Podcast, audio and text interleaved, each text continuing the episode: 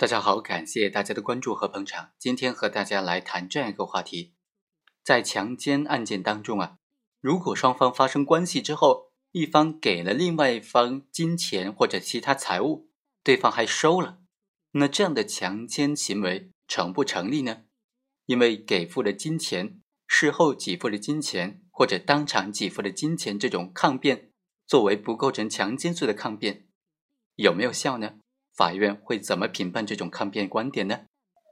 我们通过这个案件和大家简单的来聊一下。在王某涉嫌强奸罪一案当中啊，辩护人就提出，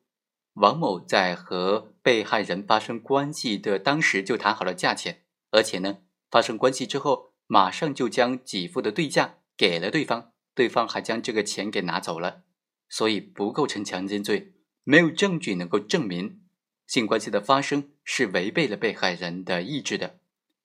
但是法院经过审理就认为，根据被害人的陈述和被告人的有罪供述的内容，能够充分的证实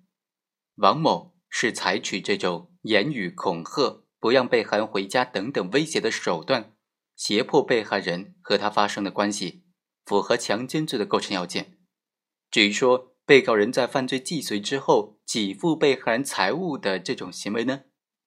因为给付财物既非是两个人事先约定的性交易的内容，也不能够阻却犯罪行为的发生，所以啊，不能够以此来否定强奸罪既遂的犯罪事实。最终法院认为，本案王某他的强奸罪是成立的。好，以上就是本期的全部内容，我们下期再会。